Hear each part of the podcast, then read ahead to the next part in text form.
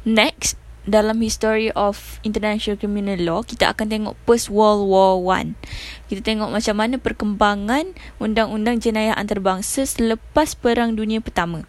Jadi selepas Perang Dunia Pertama, bila Perang Dunia mesti ada banyak buat kesalahan, ada war crimes kan dalam um, bila di berperang ada sesetengah undang-undang yang telah dilanggar.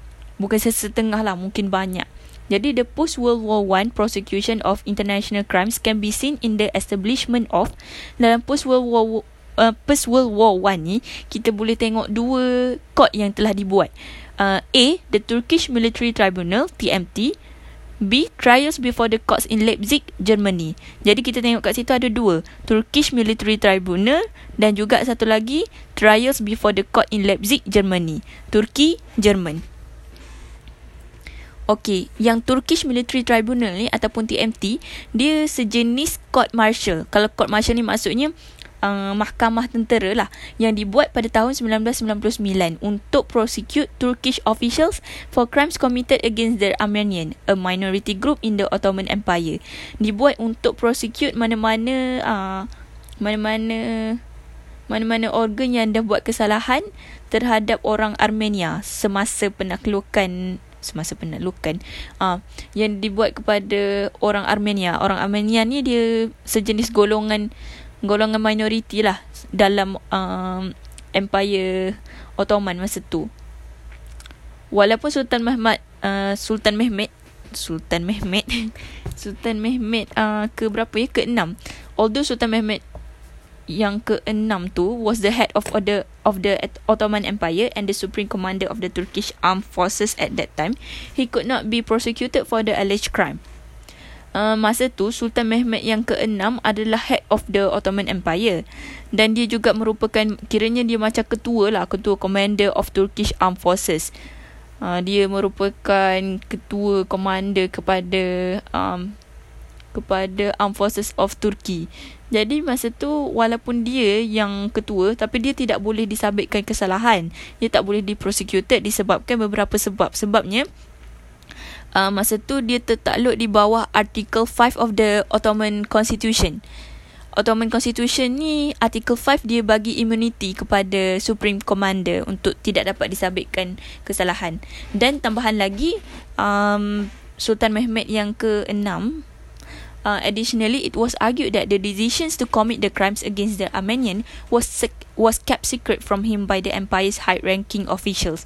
Kiranya, um, keputusan untuk buat jenayah dekat orang Armenia tu untuk macam uh, buat crimes dekat jenayah dekat orang minoriti dekat Ottoman Empire tu dibuat tanpa pengetahuan uh, Sultan Mehmet tu. Jadi Sultan Mehmet tidak dapat dikenakan hukuman tu kalau Turkish Military Tribunal kita tengok pasal Sultan Mehmet yang ke-6 kan? Ha, dan dia juga tidak dapat disabitkan kesalahan disebabkan artikel 5 Ottoman Empire dan juga disebabkan bukan dia yang bagi arahan. Dia pun tak tahu tentang arahan tu diberi. Yang seterusnya pula kita tengok trials before the courts in Leipzig Germany. Yang ni kat Jerman pula. After the First World War, public opinion was increasingly keen on criminal prosecution of those considered to be responsible for the war. Jadi selepas Perang Dunia yang pertama, um, pendapat awam ataupun orang-orang awam sangat um, macam meningkat kesedaran dia untuk prosecute orang-orang yang dah bertanggungjawab terhadap peperangan ni. Jadi at the Paris Peace Conference, Paris Peace Conference, the Allies debated the basis for the prosecution of those responsible for the war. Jadi ada beberapa pakatan lah, pakatan dengan Jerman ni, uh, dia um, dia dia macam membincangkan bagaimana untuk prosecute orang-orang yang dah bertanggungjawab terhadap war tu, terhadap perang. Jadi pakatan tu ataupun the allies saya sebut allies dalam ni, allies tu ataupun pakatan lah, pakatan beberapa buah negara the Allies set up a 15-member commission to investigate the responsibility for the start of the war, violations of the laws of war and what tribunal would be appropriate for trials. Jadi pakatan tu, Allies tu, dia buat satu commission ataupun suruhanjaya yang mempunyai lima yang mempunyai 15 uh, 15 ahli untuk menyiasat siapakah yang bertanggungjawab memulakan peperangan tersebut dan apa-apa sahaja uh, violation ataupun uh, kesalahan undang-undang yang dilakukan semasa peperangan dan juga mahkamah tribunal apa yang sesuai untuk uh, untuk dakwaan kes-kes tersebut untuk trial tu untuk mendengar kes-kes tersebut. Jadi As a result, the Treaty of Versailles formally charged the Kaiser, defeated German Emperor. Jadi kita ada perjanjian Versailles uh, di mana telah dapat mendakwa Kaiser ataupun Kaiser ni dia pemerintah Jerman masa tu. Jadi dia didakwa di atas supreme offence against international morality and the sanctity of treaty before an international tribunal. Jadi dia didakwa sebab dia buat violation terhadap Treaty of Versailles. Dalam Treaty of Versailles tu kiranya uh, kita tak patut melanggar international morality. International morality ni macam biasalah crime-crime yang dibuat semasa peperangan. They recommended that high officials, including the Kaiser, be tried for ordering such crimes and on the basis of common responsibility.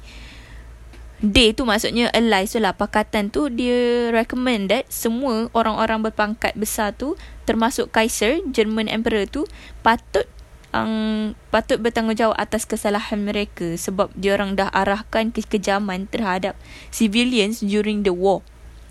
Artikel 227 dan artikel 228 of Versailles tu memberikan uh, pakatan tu allies tu the power to establish tribunals to try the then German head of state.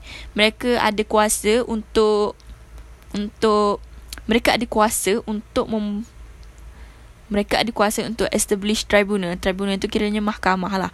Untuk uh, untuk mendakwa untuk mendakwa German head of state ataupun ketua negara dia um, Emperor William II uh, ketua negara dia masa tu uh, Emperor William II and other German leaders for violation of the laws and custom of war that were committed during World War One. Jadi mereka nak hukum mana-mana saja orang yang bertanggungjawab uh, melakukan kesalahan semasa peperangan dunia pertama. Dan orang tu saya sebut sekali lagi eh, German Head of State Emperor William II.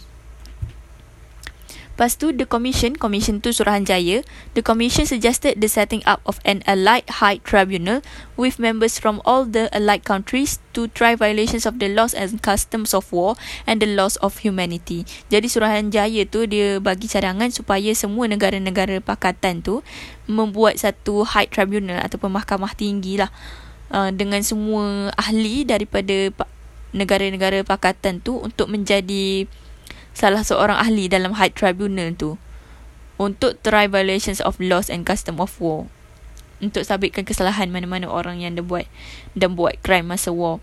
This aspect was criticised by the Commission's US and Japanese member.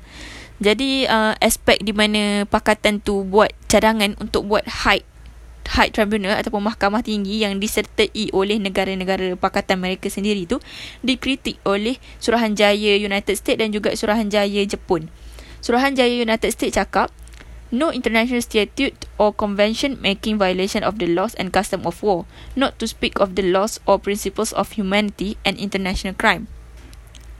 Tu yang US member kritik lah sebab dia kata tak ada mana-mana statut antarabangsa ataupun convention yang buat law pasal undang-undang semasa perang. Belum lagi nak bercakap tentang undang-undang jenayah antarabangsa. Tu kritik daripada United States member.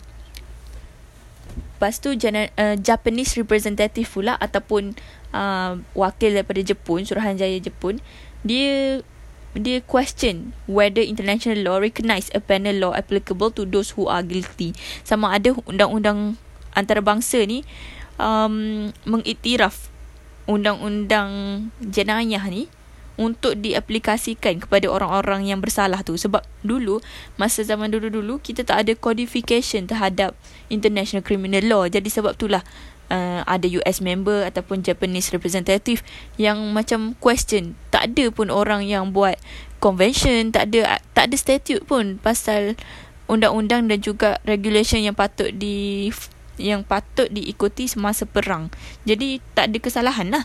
Dah tak ada tak ada regulation, tak ada kesalahan lah. Tak ada undang-undang pun. Maksudnya dia nak cakap dia tak ada dia tak ada hmm, macam mana macam dia tak ada buat apa-apa kesalahan pun. Dah undang-undang tu pun tak ada. Macam mana dia nak langgar undang-undang tu sebab undang-undang pun tak ada.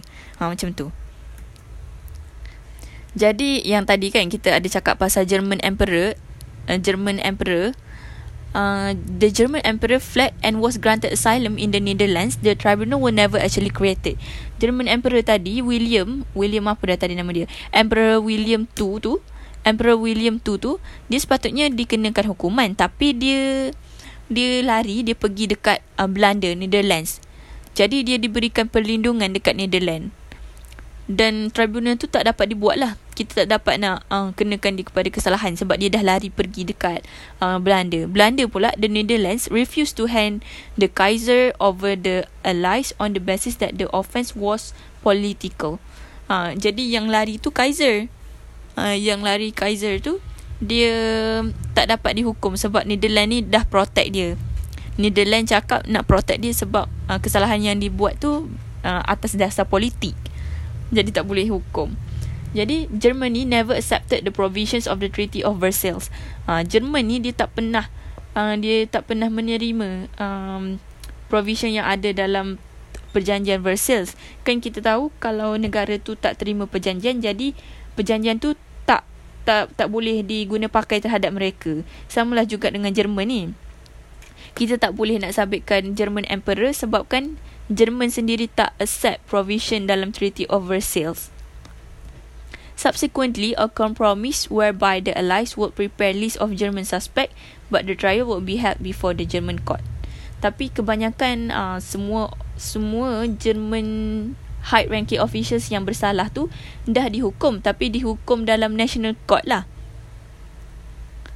National court tu maksudnya mahkamah uh, mahkamah mahkamah nasional dia sendiri, mahkamah domestik dia sendiri.